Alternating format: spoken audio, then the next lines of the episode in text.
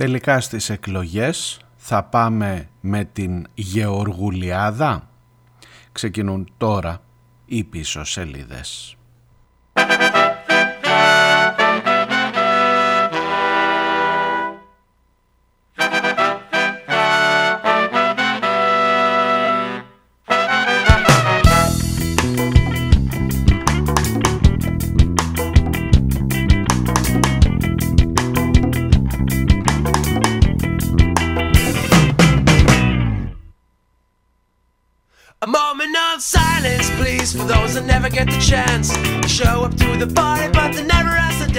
Γεια σας, καλώς ήρθατε. Πέμπτη, 20 ο Απρίλιος, η πρώτη τελευταία εκπομπή των πίσω σελίδων πριν από τις εκλογές.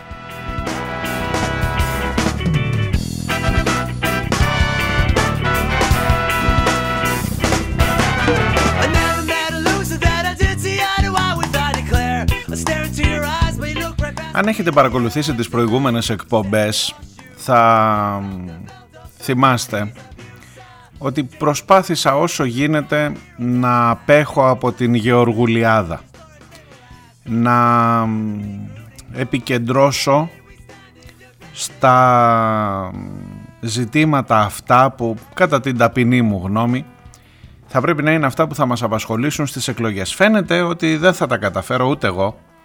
Φαίνεται ότι δεν θα τα καταφέρουμε συνολικά ως κοινωνία, ως χώρα να συζητήσουμε για άλλη μια φορά για τα ουσιαστικά. Έρχομαι λιγάκι απογοητευμένος μεν από τη μία, αλλά πώς να σας το πω και λιγάκι υποκύπτοντας στην Γεωργουλιάδα που ζούμε και η οποία παίρνει περίεργες διαστάσεις και η οποία νομίζω ότι με λάθος τρόπους τελικά θα ακουμπήσει σε διάφορα ζητήματα του δημόσιου βίου αυτής εδώ της χώρας. Γίνεται προσπάθεια να δημιουργηθεί ένας τεράστιος συμψηφισμός και νομίζω ότι γίνεται, καλά είναι, είναι βέβαιο, δεν, δεν το νομίζω εγώ, είναι βέβαιο ότι γίνεται σε λάθος βάση η συζήτηση αυτή αλλά νομίζω ότι αυτή η λάθος βάση μπορεί να συμπαρασύρει και άλλα πράγματα. Θα εξηγηθώ για να μην σας μιλώ με γρίφους. Σήμερα ε, θέλω να βάλω σε σειρά μερικές σκέψεις. Αν έχετε και εσείς την υπομονή και την καλή διάθεση να τις ε, μοιραστώ μαζί σας. Ήδη έχω πάρει κάποια μηνύματα σχετικά και σας ομολογώ ότι και αυτά με παρακινούν να μπω να, τι να σας πω, να, να κολυμπήσω σε αυτά τα βρώμικα νερά, γιατί για βρώμικα νερά μιλάμε όλης αυτής της ε, υπόθεσης, ε, η οποία, τα, τα οποία νερά γίνονται ακόμα πιο βρώμικα όταν πας να τα συμψηφίσεις με την υπόθεση Λιγνάδη για παράδειγμα, με την υπόθεση Μίχου των παιδοβιαστών της Νέας Δημοκρατίας, τον, ε, όχι, όχι, μισό λεπτό, μην, ε, μην εξανίσταστε. Ε, θυμάστε ότι αυτές, αυτή εδώ η εκπομπή, οι πίσω σελίδες έχουν θέσει το ερώτημα τι κόμμα ψηφίζουν οι μεδοβιαστές. Οπότε σε αυτό το διάλογο που γίνεται σήμερα, να εσείς οι αριστεροί, εντάξει οι Σιριζέοι λένε αλλά εγώ σας λέω γενικά οι αριστεροί, που νομίζετε ότι έχετε το ηθικό πλεονέκτημα και που μας τα έχετε κάνει μην πω τώρα ότι να εμείς αυτό και λοιπά, οπ, βρέθηκε ο Γεωργούλης και πατσίσαμε. Πατσίσαμε για όλους. Λοιπόν, νομίζω ότι αυτό είναι εξαιρετικά επικίνδυνο. Καθόλου δεν πατσίσαμε. Καθόλου δεν πατσίσαμε με το Γεωργούλη και κρατήστε το σας παρακαλώ σαν δήλωση, τοποθέτηση, ε, τι να σας το πω, θεώρημα που λέγαμε στα μαθηματικά, ε, ότι σε καμία περίπτωση δεν ισοσκελίζονται, σε καμία περίπτωση δεν συμψηφίζονται οι υποθέσεις αυτές σε ό,τι έχει να κάνει με την ηθική ενός κόσμου ε, που εγώ τουλάχιστον τον έχω στο μυαλό μου χωρισμένο σε δύο, θα μου πεις πολύ γενικό λόγο είναι και αυτό, σε δύο μεγάλες κατηγορίες με βάση την ηθική, με βάση τις αξίες, με βάση τα ιδανικά, με βάση όχι κατά ανάγκη το τι ψηφίζει, το πώς ακριβώς φέρεται, το πώς συμπεριφέρεται. Έχω ψάξει λίγο στα παλιά σας μηνύματα, υπήρχε ένα μήνυμα της Χριστίνας ε, αρκετά παλιό, από εκείνη την εκπομπή όταν αποκαλύφθηκε η υπόθεση Μίχου αν θυμάστε ε, και θέλω να σας το ξαναδιαβάσω τουλάχιστον ένα απόσπασμά του γιατί με είχε βοηθήσει πολύ τότε και είχε, είχε πώς να σας το πω, είχε, κουμπό, είχε προσθέσει στη δική μου σκέψη πολύ σημαντικά στοιχεία. Δεν θα μπω στη διαδικασία, νομίζω τα ακούτε όλη την ημέρα από το πρωί μέχρι το βράδυ, πότε καταγγέλθηκε, τι καταγγέλθηκε, γιατί τότε, γιατί αυτό, οι άλλες οι καινούργιες κατα... Δεν θα μπω στο, στο τρέχον, στο ρεπορτάζ γύρω από την υπόθεση Γεωργούλη, αλλά θα κάνω μια μικρή προσπάθεια, υποκύπτοντας σας λέω σε αυτή τη συζήτηση, ε, να δω λίγο τα απόνερά της, το, το γύρω-γύρω, το περιβάλλον, το πλαίσιο στο οποίο γίνεται η κουβέντα αυτή, ε, η οποία έχει μερικά ενοχλητικά, εξαιρετικά ενοχλητικά και νομίζω και επικίνδυνα σημεία. Αυτά ως προγραμματικές δηλώσεις για την σημερινή εκπομπή.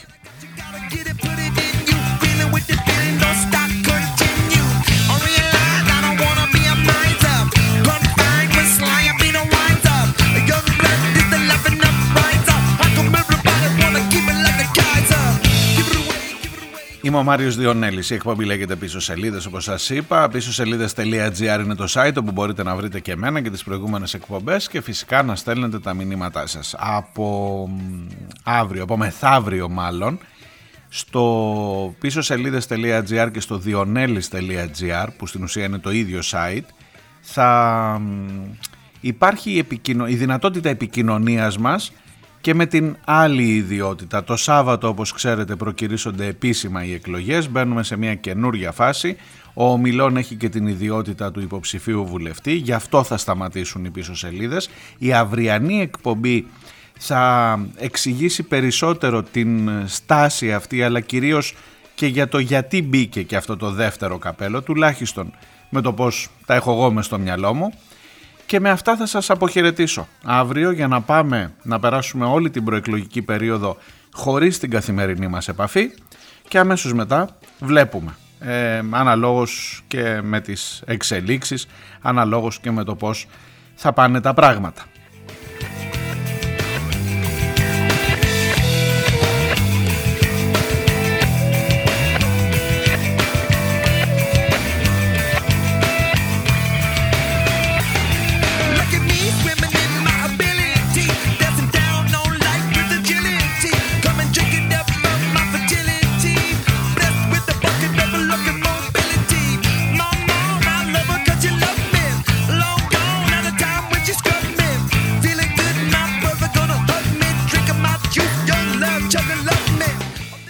Επιτρέψτε μου μια μικρή παρένθεση πριν μπω στο σημερινό θέμα ε, φέρνοντας ε, μία ακόμα πληροφορία στο τραπέζι μας στην συζήτησή μας εδώ για το χθεσινό θέμα για το πόρισμα της Επιτροπής Εμπειρογνωμόνων του κυρίου Γεραπετρίτη κλπ.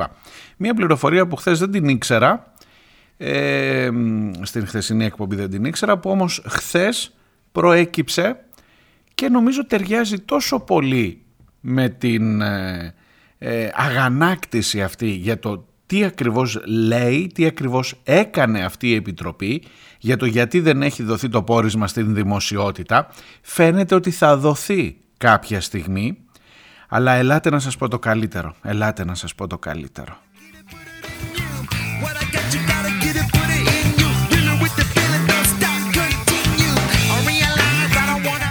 Λοιπόν αυτή η Επιτροπή μας έδωσε το, όχι το πόρισμα, μας έδωσε μια επιστολή που συνοδεύει το πόρισμα και σας θυμίζω ότι έλεγε ότι κάναμε, μιλήσαμε με τους πάντες, βρήκαμε, πώς το λένε, προτείναμε λύσεις, ε, προσπαθήσαμε όχι να κάνουμε καταμερισμό των ευθυνών αλλά να βρούμε κλπ.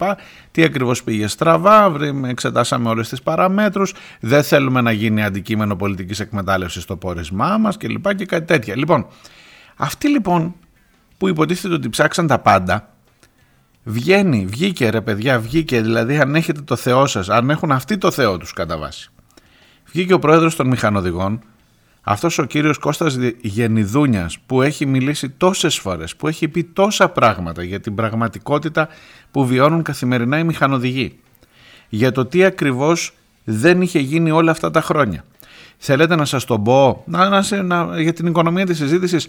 ο εκπρόσωπος και των συνδικαλιστών που είναι μέρος του προβλήματος και όχι της λύσης που και αυτοί έχουν ευθύνες και έτσι να σας το πω και έτσι ναι ναι ε, και ελπίζω να με συγχωρήσει αν τυχαίνει να ακούσει την εκπομπή βγήκε τέλος πάντων ο άνθρωπος που εκπροσωπεί τους εργαζόμενους στο κυριότερο, στο πιο κομβικό, στο πιο κρίσιμο κομμάτι αυτής της ε, αλυσίδας. Τον μηχανοδηγό. Τον άνθρωπο που αναλαμβάνει να σε πάει από το ένα μέρος στο άλλο. Τους, ε, τον κλάδο που έχει επίσης ε, δύο-τρεις αν δεν κάνω λάθος ε, νεκρούς στην υπόθεση αυτή ενώ οι νεκροί συνολικά εργαζόμενοι στον, στα τρένα ήταν εννιά στο δυστύχημα. Δεν ήταν όλοι μηχανοδηγοί, γι' αυτό κάνω τον διαχωρισμό. Λοιπόν, ο πρόεδρος των μηχανοδηγών, ο κύριος Κώστας Γενιδούνιας, βγήκε και είπε χθες κάτι το οποίο για μένα τουλάχιστον είναι αδιανόητο. Λέει ότι αυτή η επιτροπή που συνέστησε το Υπουργείο Υποδομών, εμάς τουλάχιστον, ακούστε, ακούστε, ακούστε σας παρακαλώ, εμάς τουλάχιστον λέει σαν μηχανοδηγούς δεν μας καλέσανε να καταθέσουμε. Και τις, τι, τι έψαχνε τόσο καιρό, 1,5 μήνα που σας έλεγα χθες, μπορείς από τη μια να πεις ότι να δεν χρονοτριβήσανε, τα βγάλανε γρήγορα γρήγορα. Από την άλλη, μπορείς να πεις σε 1,5 μήνα πότε προλάβανε να εξετάσουν όλες τις παθογένειες των 50 χρόνων, των τελευταίων τουλάχιστον 50 χρόνων στον ελληνικό σιδηρόδρομο. Και μάλλον στο δεύτερο πηγαίνεις, γιατί δεν καλέσανε. Όχι ρε παιδί μου τις καθαρίστριες να πεις εσείς τι βλέπατε που κανονικά Κανονικά, αν θέλεις να κάνεις μια έρευνα, την οποία μάλιστα με εντολή του Πρωθυπουργού την εντάσσεις και στη δικογραφία και η οποία μάλιστα θα είναι καθοριστική από ό,τι φαίνεται για να αποδοθούν, αν αποδοθούν ποτέ οι ευθύνες και να φτάσει το μαχαίρι στο κόκαλο κλπ. κλπ. Εγώ θα καλούσα και τις καθαρίστριες. Θα μου πεις εσένα ποιος ερώτησε. Ε, Τέλος, ας τις καθαρίστριες των τρένων. Τους μηχανοδηγούς που να σας πάρει ευχή. Δεν τους καλέσανε να πούνε την άποψη. Λέει, μας είπανε μόνο, λέει ο κύριος Γενιδούνιας, στείλτε μας εκείνα τα εξώδικα. Θυμάστε από το πρώτο βράδυ των. Ε, από το πρώτο πρώτο βράδυ του δυστυχήματος Ξέραμε για εκείνα τα εξώδικα που είχαν στείλει που προειδοποιούσαν οι άνθρωποι ότι υπάρχει πρόβλημα και τους είπε η Επιτροπή «Μωρέ δεν μας τα στέλνετε». Σας τα στείλω εγώ, παιδιά. Δεν χρειάζεται να σας τα στείλει ο Γενιδούνια, αφού ήταν δημοσιευμένα παντού. Γιατί δεν ρωτούσατε. Να, μπείτε στο ίντερνετ, κάνε Google εξώδικο, εξώδικο μηχανοδηγών. Θα τα βρεις. Τι θέλετε, τους πήραν τηλέφωνο, λέει να μας τα στείλετε. Αυτό ήταν. Αυτή ήταν η επικοινωνία. Αυτή ήταν η ενδελεχής έρευνα που θα καταλήξει σε λύσεις, σε προτάσεις, σε αυτό. Και δεν καλέσαν τους μηχανοδηγούς, το καταλαβαίνετε. Δηλαδή θα το πω 15 φορές να σας κουράσω. Για να καταλάβεις ακριβώς πώς, πώς έγινε αυτή η έρευνα και πού ακριβώς βρίσκεσαι και τι... Περιμένω, περιμένω κι εγώ. Θα το δούμε κάποια στιγμή το πόρισμα. Θα το δούμε. Θα Από ό,τι φαίνεται θα δημοσιευτεί. Θα δημοσιευθεί το πόρισμα αλλά το γεγονός ότι ο πρόεδρος των μηχανοδηγών έρχεται και λέει Εμάς δεν μας καλέσανε, μάλλον δεν το, δεν το θεώρησαν απαραίτητο, ρε παιδί μου. Τώρα σιγά με ρωτάμε τους μηχανοδηγούς για, για τα θέματα του δυστυχήματος. Εμένα τουλάχιστον μου φαίνεται αδιανόητο. Μου φαίνεται ότι δεν είναι για γέλια, είναι για κλάματα. Είναι για βρυσίδι, είναι για να βγαίνεις από τα ρούχα σου, είναι για να. Τι να πω τώρα. Κλείστε, κλείστε το την παρένθεση αυτή. Σας είπα, σήμερα θα υποκύψω στην Γεωργουλιάδα, αλλά ε, αφήστε με λίγο να κάνω τη σύγκριση. Δεν θα συζητήσουμε που να πάρει ευχή σε αυτές τις εκλογές. Δεν θα συζητήσουμε τελικά για το πόρισμα, για την τραγωδία στα τέμπη, για το τι πάει στραβά σε αυτή τη χώρα.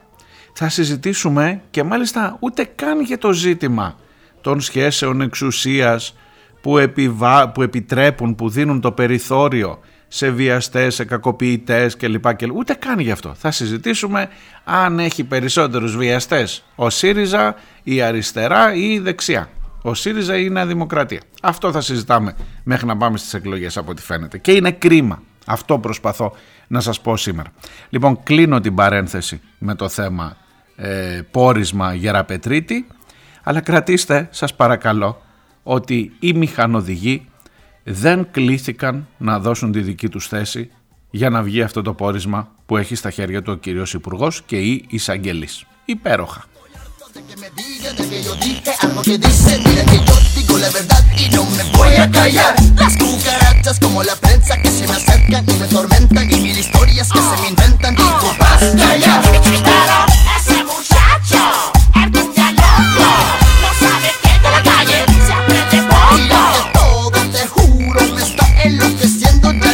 cosas me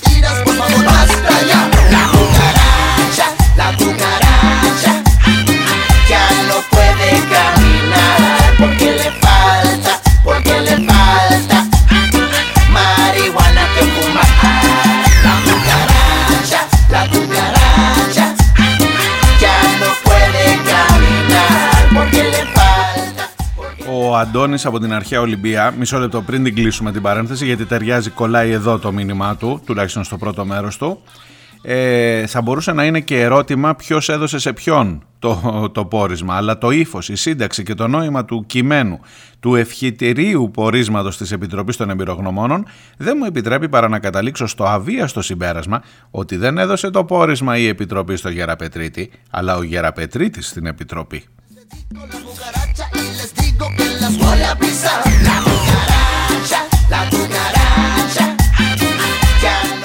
Κακές σκέψεις κάνεις Αντώνη, αλλά πού να βρω επιχειρήματα να σε διαψεύσω τώρα και να σου πω ότι κάνεις λάθος.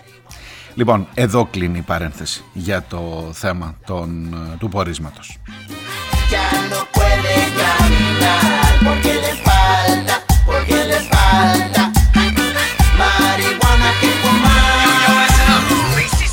Λοιπόν, για την υπόθεση Γεωργούλη. Καταρχάς, σε ό,τι αφορά την ειδησεογραφία, θα διαλέξω ενώ, ενώ ακούω και εγώ και ενώ παίρνω και τα μηνύματά σας που μου λέτε για άλλες οπτικές, για την εμπλοκή ε, πολιτικών διαστάσεων, για την, για την ύπαρξη μάλλον πολιτικών διαστάσεων, για το ποιον συμφέρει στο συγκεκριμένο χρονικό σημείο η αποκάλυψη της υπόθεσης Γεωργούλη, για το αν άργησε ή δεν άργησε η δικαιοσύνη. Ακούστε, μισό λεπτό, μισό λεπτό.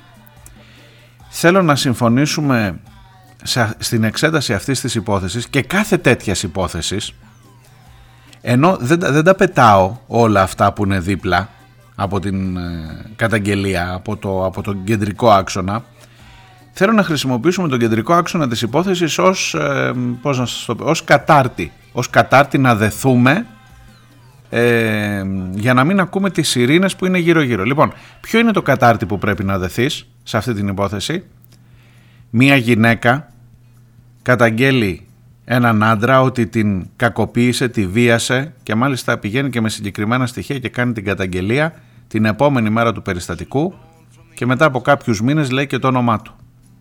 Τέλος. Τέλος. Τελεία και παύλα. Δεθείτε σας παρακαλώ σε αυτό. Μα η γυναίκα είναι στέλεχος του Πασόκ. Δεθείτε σας παρακαλώ στο κατάρτι. Ε, μα ο χρόνος που γίνεται τώρα είναι ύποπτος, είναι πριν τις εκλογές. Δεθείτε παρακαλώ στο κατάρτι.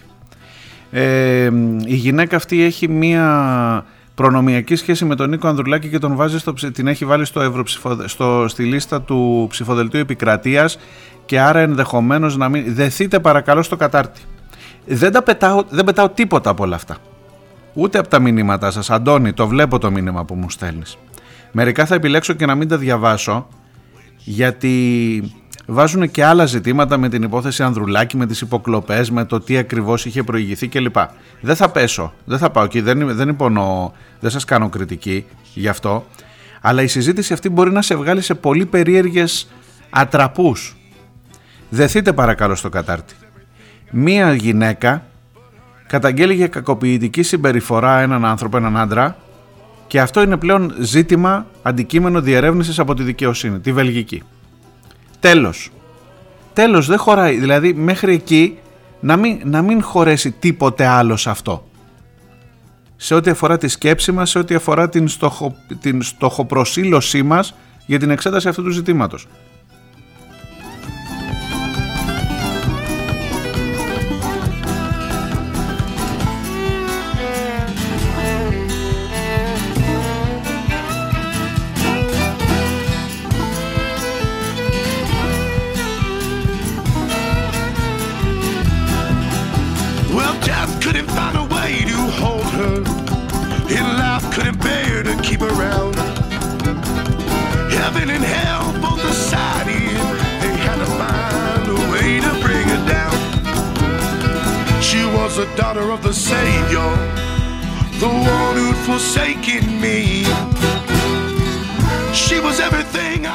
Σε μία ανάλυση που μου στέλνει ο Αντώνης, που μου κοινοποιεί μάλλον ο Αντώνης από την Αρχαία Ολυμπία, όχι δική του, ε, διατυπώνεται ο ισχυρισμός ότι η υπόθεση αυτή βολεύει εξαιρετικά τον Νίκο Ανδρουλάκη ε, φτάνοντας μπροστά σε μια εκλογική μάχη που από ό,τι φαίνεται θα είναι πρώτη η Νέα Δημοκρατία και ίσως αναγκαστεί να συγκυβερνήσει με εκείνον που τον παρακολουθούσε ότι τον βολεύει εξαιρετικά να απαξιώσει το ίδιο και τον ΣΥΡΙΖΑ την άλλη πλευρά για να έχει επιχειρήματα ότι πήγε τελικά γιατί θέλει να πάει με τον πρώτο μήπως μπορέσουν να κάνουν κυβέρνηση ακόμα και από την πρώτη Κυριακή για να μην πάει στην βάσανο της δεύτερης Κυριακής που θα χάσει πολύ εκλογικά άρα να έχει και τους δύο το ίδιο απαξιωμένους είτε για να διεκδικήσει ε, την ε, επιβεβαίωση της θέσης του ούτε Μητσοτάκης ούτε Τσίπρα στην Πρωθυπουργία αλλά ένας άγνωστος Χ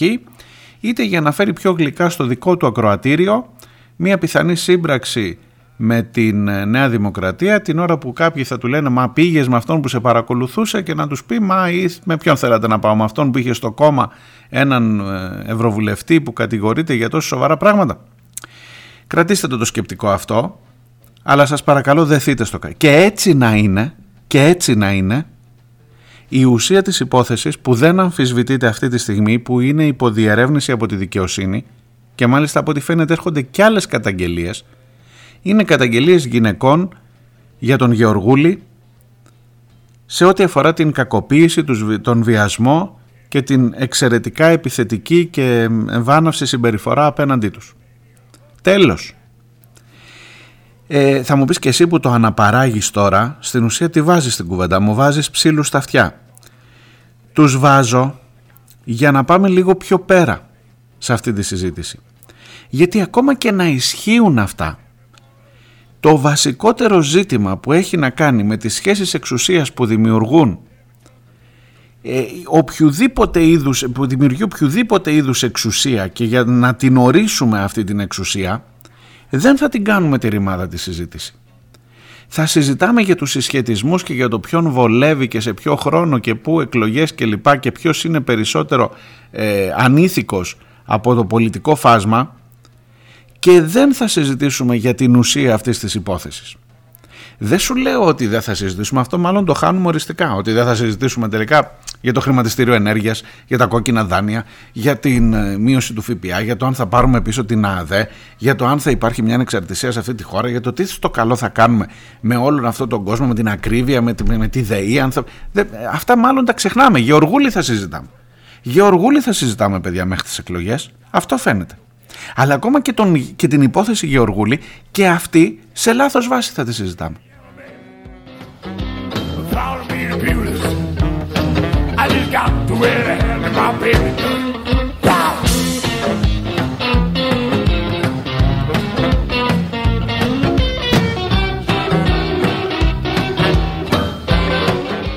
Και έχουν βγει τώρα στις ρούγες ή της Νέας Δημοκρατίας και λένε να εσείς που μας κουνούσατε το δάχτυλο για τον Μίχο, για τον Νίκο Γεωργιάδη, για τον ε, Λιγνάδη, για τον Πατούλη που ήταν ο Μίχος συγκεντρωσιάρχης του, για τον αυτό και λοιπά που μας λέγατε να οι δεξιοί και λοιπά.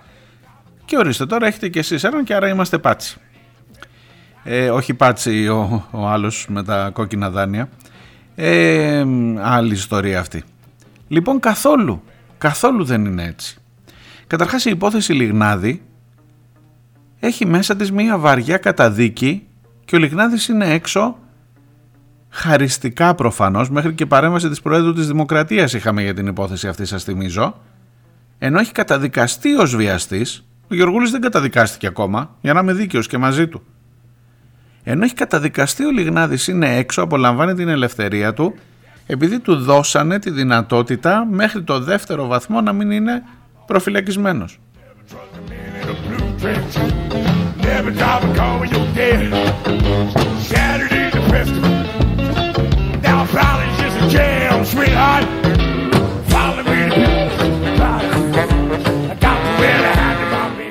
Αλλά ούτε και αυτό είναι ε, δείγμα για να καταλήξουμε σε ένα συμπέρασμα το τι έγινε. Εξάλλου είναι σε διαφορετική φάση, σε διαφορετικό στάδιο. Ένας έχει δικαστεί, ο άλλος ακόμα δεν έχει αρθεί η ασυλία του. Οπότε δεν είναι άμεσα συγκρίσιμο, θέλω να σου πω. Μπορεί αύριο μεθαύριο να είναι και ο Γεωργούλης καταδικασμένος. Ε, οπότε να, να έχεις περίπου την ίδια, ε, στην ίδια θέση και τους δύο. Αλλά και πάλι δεν θα είμαστε πάτσι ε, δεν θέλω να υπερασπιστώ ούτε τον, μάλλον την αριστερά θα ήθελα να υπερασπιστώ. Με αυτό το σκεπτικό θα έρθω στο δεύτερο μέρος. Θέλω επί αυτού του σκεπτικού να σας διαβάσω εκείνο το παλιό μήνυμα της Χριστίνας. Ε, θέλω να αναρωτηθούμε μαζί αν, είναι, αν ανήκει ο Γεωργούλης ως πρόσωπος στην αριστερά και για το αν αυτή την κουβέντα θα μπορέσουμε ποτέ ως χώρα αν έχουμε πολύ δρόμο ακόμα μέχρι να είμαστε σε θέση να την κάνουμε σοβαρά, αξιόπιστα και με μία ελπίδα για ένα αποτέλεσμα που μπορεί να κάνει λίγο καλύτερες τις ζωές μας, ειδικά δε τις ζωές των γυναικών και των παιδιών. Διάλειμμα και έρχομαι σε λίγο.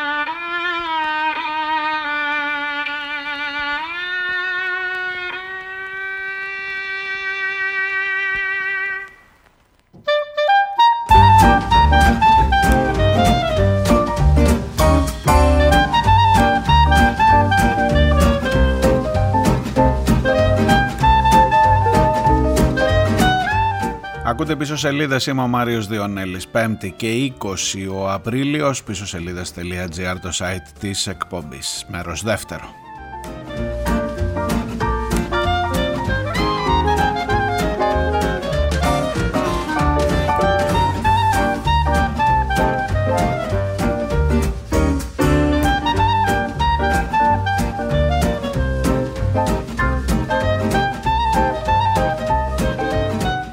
Σε αυτήν εδώ την εκπομπή προσπαθώ όσο μου είναι εφικτό και όσο μπορώ να το κατορθώσω να βάλω σε μια όσο γίνεται πιο σοβαρή, ρεαλιστική, πείτε ουσιαστική μάλλον βάση αυτή την τεράστια συζήτηση που έχει ανοίξει περί του Αλέξη Γεωργούλη. Θα σας έλεγα γενικότερα, επειδή με έχει ενοχλήσει από χθες η προσπάθεια συμψηφισμού μεταξύ δεξιάς και αριστεράς ως προς την, ε, ως προς την ε, εμπλοκή ανθρώπων της μίας και της άλλης πλευράς σε τέτοιου είδους φαινόμενα άσκησης βίας, σεξουαλικής, σωματικής, ε, ψυχολογικής και κάθε άλλης μορφής εις βάρος είτε γυναικών, είτε παιδιών, είτε των αδυνάμων γενικότερα. η προσπάθεια που γίνεται έχει να κάνει όχι μόνο με τα στελέχη, για παράδειγμα της Νέας Δημοκρατίας, αλλά και για τους αρθρογράφους της, της ε, κυβερνητικής παράταξης, που μπορεί να πούν, μπορεί να έχουν βρει ε, την ευκαιρία να πούν το πιο απίθανο πράγμα αυτή τη στιγμή, ότι εφόσον τώρα ο ΣΥΡΙΖΑ έχει ένα στέλεχος του εμπλεκόμενο, ε, ακυρώνει όλη την άλλη πλευρά. Δεν προσπαθώ να υπερασπιστώ τον ΣΥΡΙΖΑ, προσπαθώ να υπερασπιστώ την αριστερά. Στο ερώτημα που βάζαμε τον περασμένο Οκτώβριο, αν θυμάστε, για το τι ψηφίζουν οι παιδοβιαστές, για το γιατί οι παιδοβιαστές ήταν η υπόθεση μύχου στην επικαιρότητα τότε. Στο γιατί οι παιδοβιαστές είναι συνήθως δεξιοί, έπαιρνα ένα μήνυμα εκείνες τις μέρες, ήταν 19 Οκτωβρίου από την Χριστίνα, την Ακροάτρια, ε, η οποία έβαζε σε πολύ σωστή βάση το θέμα. Οτιδήποτε μπορείς να πληρώσεις, μου έγραφε. Αυτή είναι η απάντηση στο ερώτημά σου. Ο καπιταλισμός επικροτεί αυτή τη στάση. Ένας δεξιός ασπάζεται τον καπιταλισμό. Ένας συντηρητικός δεν φροντίζει να τον φρεσκάρει, να τον εξυγχρονίσει και να τον προσαρμόσει στον τωρινό, ναι, δυτικό τρόπο ζωής, παρά του κάνει απανοτές πατητές και τον αφήνει ως έχει με τον πατέρα του προ-προπάπου του τώρα πια τον Άνταμ Σμιθ. Εάν λοιπόν ο τυπικάς σωστός δεξιός μπορεί να πληρώσει για κάτι που θέλει, τότε αυτό είναι ok.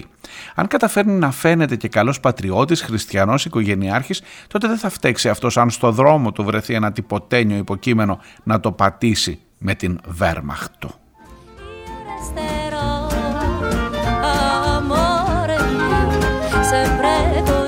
Περίπου την ίδια συζήτηση είχαμε και με τον ε, Δημήτρη τον Σφακιανάκη, τον ε, αρχισυντάκτη, επωνομαζόμενο αρχισυντάκτη και της εκπομπής, για τον ηθικό κώδικα εκείνο που έχει ένα κομμάτι της κοινωνίας, αυτό το περίφημο ηθικό πλεονέκτημα, ξέρω ότι μπορεί να σας ακούγεται λιγάκι απλοϊκό.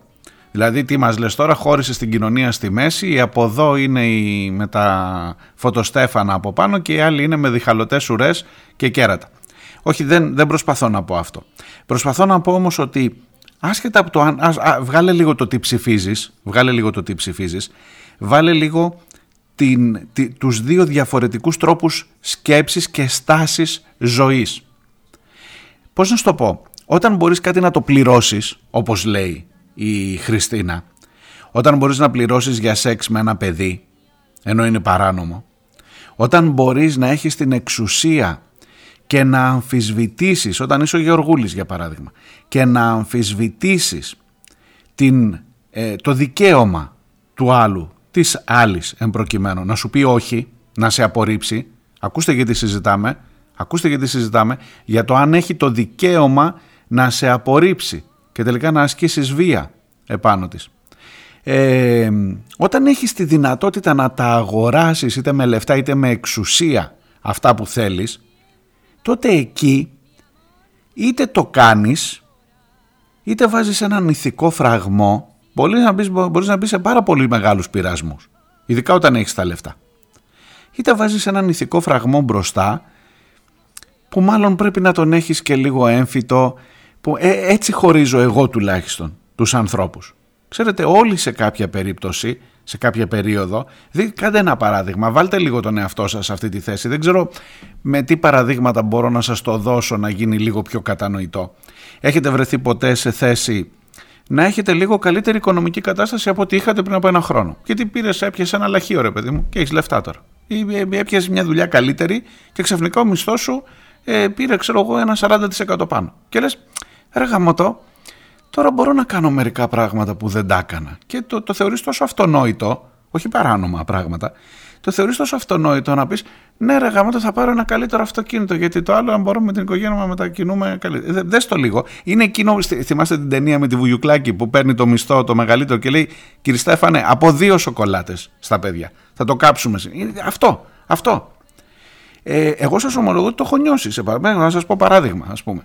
Ε, ε, ε, για χρόνια ταξιδεύαμε ως φοιτητές στα καράβια Έχω κοιμηθεί, έχω κοιμηθεί σε όλα τα καταστρώματα των καραβιών. Εκείνα το Δημητρούλα, το, ε, το Ρο, Ρομίλντα, το Ροδάνθη, τα έχω όλα. Σας λέω αυτό. Τότε θεωρούσαμε, θεωρούσαμε ότι ήταν τώρα, έλα μωρέ, οι φλόροι πάνε με καμπίνες τώρα. Εμείς πηγαίναμε, κάναμε και το χαβαλέ μας. Και δεν είχαμε και λεφτά εξάλλου, γιατί είχαμε κάτι, ξέρω εγώ, ψωρό μισθού εκεί, κάτι μαύρα, κάτι αυτά. Τώρα τι λεφτά, ίσα ίσα να πάμε να κάνουμε το, το εισιτήριο, όχι καμπίνα. Ε, λοιπόν, μεγαλώσαμε που λέτε μετά, μεγάλωσα εγώ τουλάχιστον, ε, έχεις μια δουλειά που να πάρει ευχή και δεύτερη και λες έφτασαν και τα 40 κάπου εκεί, τα 30 και πριν από τα 40 ε, ήταν και κάνα δυο και ταξίδια που γύρισες πτώμα βγήκες από το πλοίο όταν πήγες κατάστρωμα. Και λες ρε χαμότο από εδώ και πέρα εγώ έβαλα στον εαυτό επειδή ταξιδεύω συχνά και με καράβι δεν θα ξαναπάω με κατάστρωμα, τελειώσαμε με αυτό. Καμπίνα. Είναι η πολυτέλεια στον εαυτό Μπορώ να το κάνω το απολαμβάνω και το κάνω στον εαυτό μου δώρο. Ας πούμε κάτι που θεωρούσα μέχρι πρώτη ως πολυτέλεια ή φλωριά να σας το πω. Τέλος πάντων, βάλτε ο καθένας ένα παράδειγμα που με το κλικ το παραπάνω το οικονομικό και αντιστοίχως με ένα κομμάτι εξουσίας που μπορεί ο καθένας να έχει οπουδήποτε, ε, πάει και το απολαμβάνει και το χαίρεται. Και δεν νιώθει και καμία τύψη. Λοιπόν, αν αυτό το κάτι παραπάνω είναι το να αγοράσεις σεξ με ένα παιδί, όπως έκανε ο Μίχος, όπως, έκαναν, όπως έκανε ο Γεωργιάδης της Νέας Δημοκρατίας. Όπως έκαναν οι αδελφοί ε, της Coca-Cola, θυμάστε την υπόθεση Μπίκα. Η Γεωργία Μπίκα ήταν μια κοπέλα η οποία δεν κρίθηκε από την ελληνική δικαιοσύνη. Η ελληνική δικαιοσύνη έκρινε ότι έλεγε ψέματα. Και τελικά είναι η ευρωπαϊκή δικαιοσύνη εκείνη που προωθεί την υπόθεσή της. Και τελικά φτάσαμε από εκείνη βγήκε το σύνθημα «Εγώ αδελφοί μου σε πιστεύω». Λοιπόν, όταν έχεις αυτή τη σχέση εξουσίας, ή όταν είσαι ο Γεωργούλης, να στο συγκεκριμένο παράδειγμα εδώ που είσαι ευρωβουλευτής, ξέρετε πόσα λεφτά βγάζουν οι ευρωβουλευτές; Σε μια θητεία λέει βγάζουν μισό εκατομμύριο σε μια πενταετία. Ξέρετε τι σημαίνει μισό εκατομμύριο εγώ και εσείς δεν τα βγάλουμε ποτέ αυτά τα λεφτά. Λοιπόν, όταν έχεις αυτή την εξουσία και ξαφνικά σου λέει το, η τάδε ε, ε, ε, καταγγέλουσα. Δεν θέλω, αποφεύγω να πω το όνομά της. Ξέρω ότι η κοπέλα δεν ήθελε, η γυναίκα δεν ήθελε να ε, δημοσιευτεί το όνομά της. Ε, όταν σου λέει ότι έχει και κάποιες κάποιες άλλες υπαλλήλους που ετοιμάζονται να καταγγείλουν γιατί ως εξουσία είχες τη δυνατότητα να πεις δεν μπορείς να με απορρίψεις στο κάτω κάτω είμαι ο Γεωργούλης και έχω και λεφτά και έχω και εξουσία λοιπόν όταν εκεί τα έχεις αυτά μπροστά σου είτε είναι ε, σε, σε επίπεδο προσωπικών σχέσεων είτε είναι σε επίπεδο προσωπικών ορέξεων να το πω έτσι και μπορείς να την ικανοποιήσεις με τα λεφτά σου, την όρεξή σου εάν εκεί δεν μπει ο ηθικός φραγμός τότε ακριβώς έχεις περάσει εκείνο, έχεις κάνει εκείνο το βηματάκι, έχεις περάσει το ρουβίκονα και έχεις πάει στην άλλη πλευρά των ανήθικων, των, να μην χαρακτηρίζω τώρα, να μην πω τίποτα περισσότερο. Λοιπόν, με αυτό το κριτήριο θα χώριζα εγώ τους ανθρώπους σε αυτή την ιστορία. Και γι' αυτό δεν είμαστε πάτσι η από εδώ και η από εκεί πλευρά. Όχι ο ΣΥΡΙΖΑ και η Νέα Δημοκρατία. Η αριστερή και η δεξιή, η ηθική και η ανήθικη, βάλτε, βάλτε ό,τι θέλετε σε αυτό το διαχωρισμό, αλλά που να πάρει ευχή πιστεύω βαθιά ότι υπάρχει αυτός ο διαχωρισμός. Και γι' αυτό δεν θα πατσίσετε την υπόθεση Λιγνάδη με την υπόθεση Γεωργούλη. Και γι' αυτό δεν θα πατήσετε την υπόθεση Μίχου και γι' αυτό δεν θα πατήσετε την υπόθεση Γεωργιάδη, Νίκου Γεωργιάδη και γι' αυτό δεν θα πατήσετε όλο αυτό που έχουμε δει τα τελευταία χρόνια με την υπόθεση Γεωργούλη. Ε, λυπάμαι αλλά δεν είμαστε πάτσι σε αυτό. Και δεν σας μιλώ ο ΣΥΡΙΖΑ προφανώς, εξάλλου ξέρετε και που ανήκω πια και δεν έχω καμία αυτή. Δεν μιλώ για τον ΣΥΡΙΖΑ, μιλώ για την αριστερά, το ξαναλέω. Και στο κάτω-κάτω να έχουμε καλό ερώτημα, είστε σίγουροι ότι ο, ο Γεωργούλης είναι κομμάτι της αριστεράς, αυτού τουλάχιστον που έχω εγώ, ότι έχει εκείνο το ηθικό πλεονέκτημα. Θυμάστε ότι ο άνθρωπος αυτός είπε ότι μου κάνανε πρόταση και από την Νέα, θα μπορούσε να είναι ευρωβουλευτής της Νέας Δημοκρατίας. Δεν βγαίνει το αφήγημα για να πατσίσετε, δεν πατσίζεται, δεν μετράει ο Γεωργούλης για να πατσίσει αυτή η ιστορία. Πώς να το κάνουμε τώρα; Τον χρεώνεται προσωπικά ο Αλέξης Τσίπρας, ήταν μια λάθος επιλογή, ξεκάθαρα λάθος επιλογή. Ήταν ένας άνθρωπος που δεν έχει καμία πολιτική συγκρότηση, πόσο μάλλον κοινωνική ηθική. Ήταν ένας άνθρωπος ο οποίος ε, ήταν διάτον αστέρας σε ό,τι αφορά τις θεατρικές και κινηματογραφικές του επιτυχίες. Αυτό ήταν που τον έκανε Ευρωβουλευτή. Εσείς ευθύνεστε οι 162.000 που πήγατε και τον ψηφίσατε και τον στείλατε ως εκπρόσωπο της αριστεράς εκεί πέρα. Και ξαφνικά τώρα πρέπει τις, ε, ε, τις παρανομίες, ας πω έτσι, να μην πω άλλη λέξη, του Γεωργούλη, να τις χρεωθεί και η αριστερά. Ε όχι παιδιά, δεν είναι έτσι, δεν είμαστε πάτσι. Ξεκάθαρα.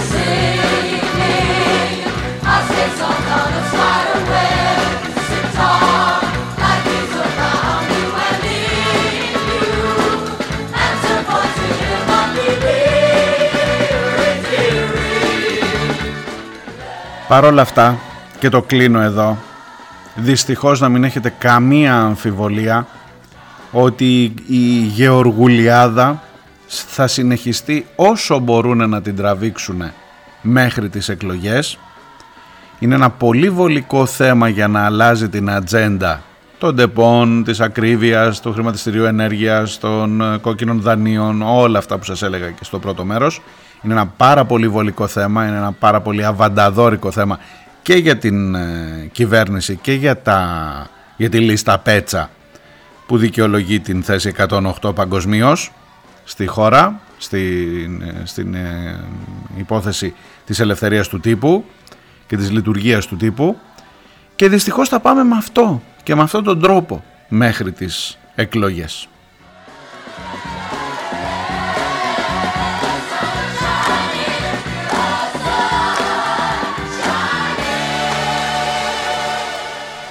Σας παρακαλώ για άλλη μια φορά, όπως σε κάθε τέτοια υπόθεση, όπως κάναμε με τη 12χρονη στον Κολονό, όπως κάναμε με τη Γεωργία Μπίκα, όπως κάναμε με τους ανθρώπους που έπεσαν στα δίχτυα του Λιχνάδη, όπως κάναμε με όλους, ε, με όλα τα θύματα κακοποιητικών συμπεριφορών, όπως κάνουμε με τις γυναικοκτονίες, όπως κάνουμε με τα παιδιά ε, σε όλη τη χώρα που όπως κάναμε με το παιδί που ήταν θύμα του Λιράρη, θυμάστε το, την πρόσφατη ιστορία αυτή στην Κρήτη.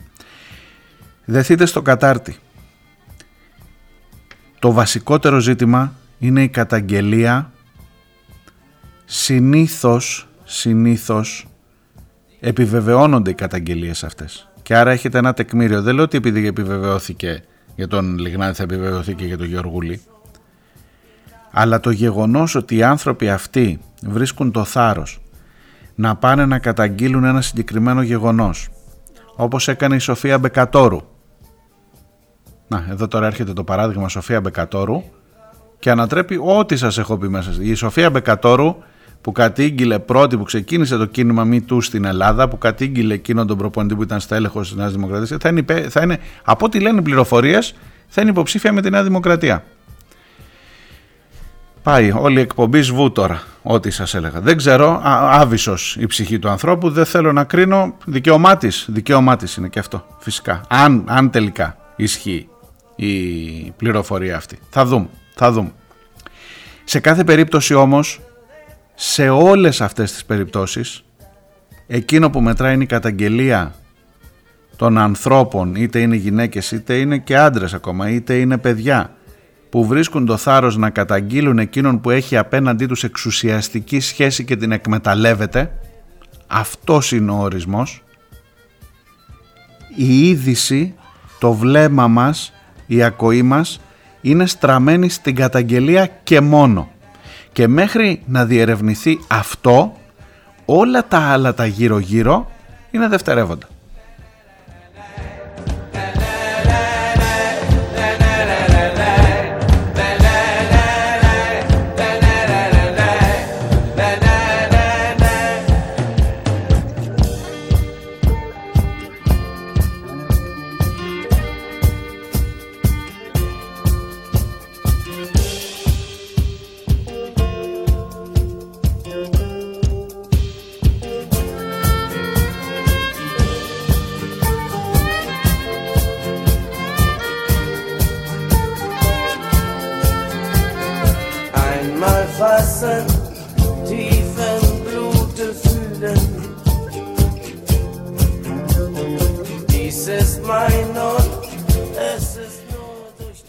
Μηνύματα δικά σας. Ε, ο Μπερσέκερ, συμπάσχω. Τι να σου πω τώρα και εσύ περνάς δύσκολα, καταλαβαίνω. Το Πάσχα ήταν στην Κέρκυρα ο Τσίπρας. Ε, χθες ήταν στην Κέρκυρα ο Μητσοτάκης. Εκεί στα μέρη του. Κουράγιο. Κουράγιο. Τι να σου πω τώρα. Και εγώ, εντάξει, μου λέει δεν θα, δεν θα σχολιάσω απαξιώνω. Μου λέει κάνα σχολείο και καλά κάνεις. Ο Ηλίας μου γράφει για το πόρισμα. Όλα στο φως όταν είναι πρώτη είδηση τραγωδία. Απόρριτο το πόρισμα στη συνέχεια. Είναι απαραίτητο να μείνει απόρριτο για να μην νοθευτεί η σοφή κρίση του λαού. Ελπίζω ότι δεν θα μείνει απόρριτο Ηλία. Αλλά και απόρριτο να μην μείνει. Στο ξαναλέω. Δεν ρωτήσαν τους μηχανοδηγούς ψάχνοντας να βρουν το πόρισμα για την τραγωδία, για το τι προκάλεσε στην τραγωδία. Δεν ρωτήσαν τους μηχανοδηγούς. Μια μικρή παράληψη, μωρέ, τόσο είδα, μην, μην το κάνεις θέμα τώρα.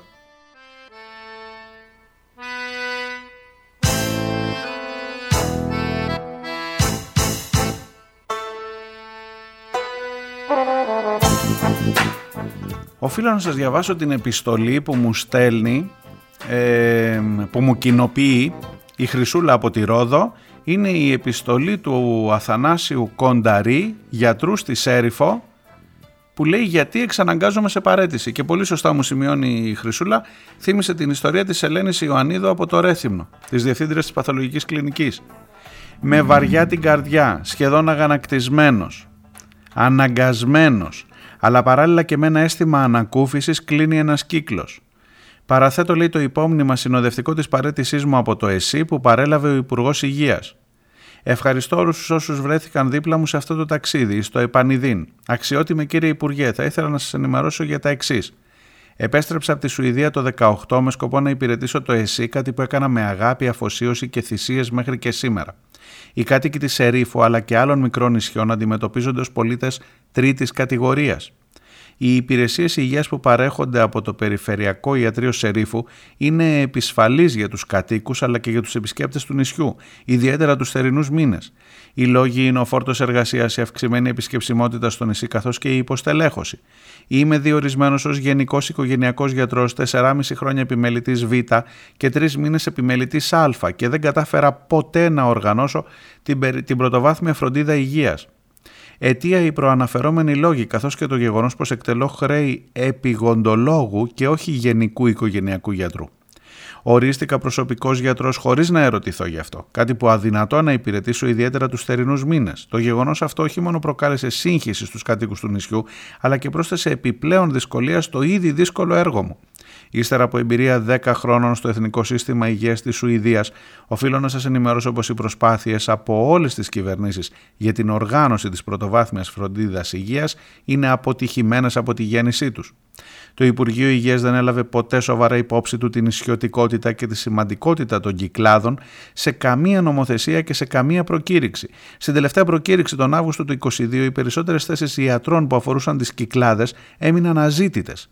Η υποστελέχωση σε συνδυασμό με την πανδημία καθώς και την όλο αυξανόμενη ζήτηση υπηρεσιών υγείας έχουν εξουθενώσει, εξουθενώσει ψυχικά και σωματικά γιατρούς, νοσηλευτές και όσους εργάζονται στο χώρο της υγείας.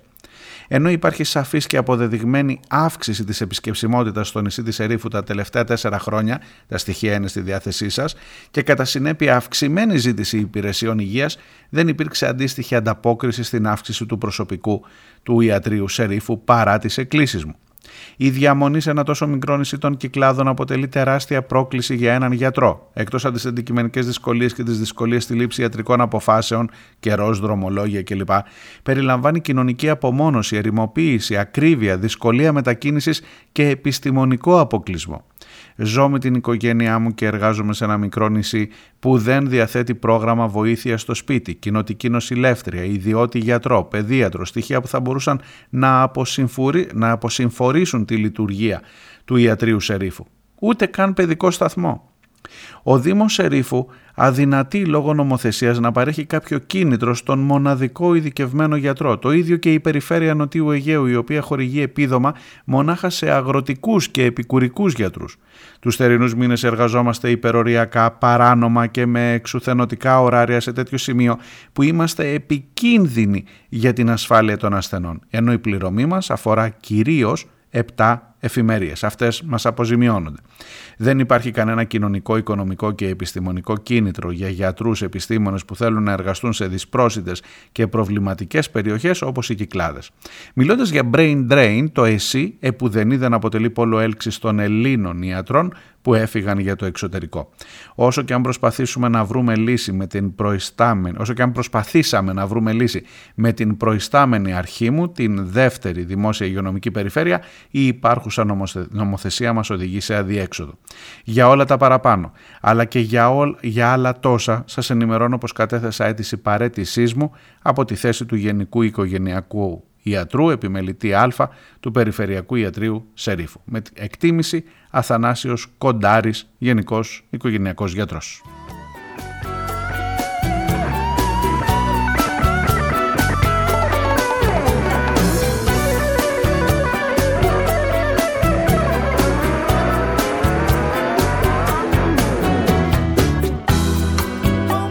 Τι να σας πω τώρα, πάρτε την να την κάνετε fake volant την επιστολή αυτή. Να την ε, έχετε κύριε Πλεύρη τώρα που θα αρχίσει να γυρνάει τα παράθυρα ε, στις εκλογές, τα τηλεπαράθυρα εννοώ, τώρα που θα αρχίσει να κάνει περιοδίες να μας μιλάει για το πόσο ε, αναπτύχθηκε ο τομέας της υγείας, πάρτε να την κάνεις αυτήν fake βολά, να τη μοιράζεις για να καταλάβει ο κόσμος τι ακριβώς έχει συμβεί. Και του Κανταρί, ε, Κονταρί, συγγνώμη, Κοντάρι, Αθανάσιος Κοντάρης, ε, στην Σέριφο και της Ελένης Ιωαννίδου την παρέτηση στο Ρέθυμνο και άλλων πολλών γιατρών που σηκώθηκαν και έφυγαν. Και όλων αυτών των ανθρώπων που παλεύουν με νύχια και με δόντια στο δημόσιο σύστημα υγείας που τους ε, αμφισβητείς, που τους δυσφημείς από το πρωί μέχρι το βράδυ που τους φέρνει στα μάτια όταν δεν κάθονται καλά και όταν πάνε να κινητοποιηθούν, που θέλεις να συγχωνεύσεις τα νοσοκομεία τους, μιλώντας για την Κρήτη για παράδειγμα, που θέλεις να υποβαθμίσεις, να ιδιωτικοποιήσεις κάθε, ε, κάθε κομμάτι της δημόσιας υγείας και που έρχεται σήμερα με όλα αυτά που περνάει να στα περιγράψει και να σου πει σηκώνομαι και φεύγω. Και κακώς γύρισα από τη Σουηδία, αυτό σου λέει, με την οικογένειά μου. Τέλος, εδώ για σήμερα. Θα τα πούμε αύριο την ίδια ώρα. Να είστε καλά. Να προσέχετε.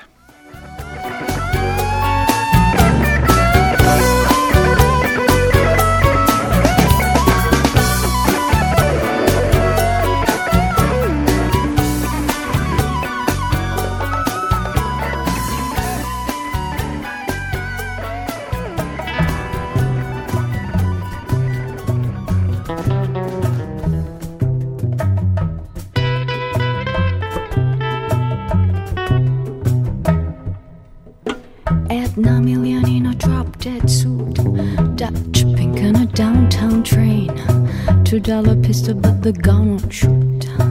I'm in the corner on a pouring rain. Sixty men in the dead man's chest. And I've been drinking from a broken cup. Two pairs of pants and a more half fist. I'm full of bourbon, I can't stand up. Hey, little bird, fly away home. Your house is on fire, children are alone. Hey, little bird, fly away home. Your house is on fire, children broke a bottle on Morgan's head, and I'm stepping on the devil's tail across the stripes of a full moon's head and through the bars of a Cuban jail. Black with fingers on a purple knife, flamingo drinking from a cocktail glass. I'm on the lawn with someone else's wife. Admire the view from up on top of the mast. Hey,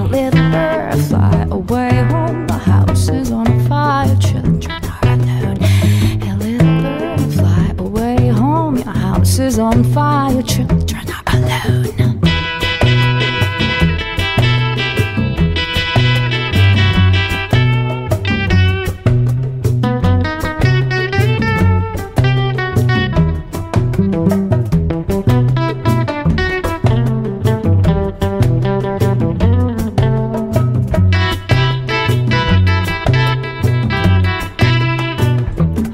I said,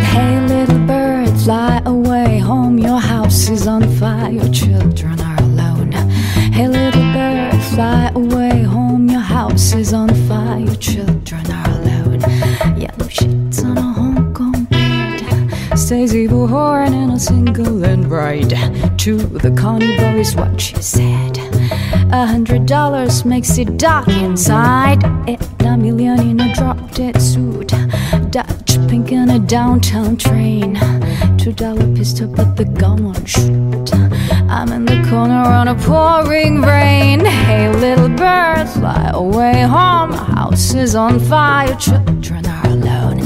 Hey, little bird, fly away home. House is on fire, children are alone.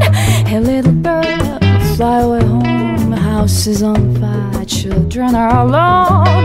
Hey, little bird, fly away home.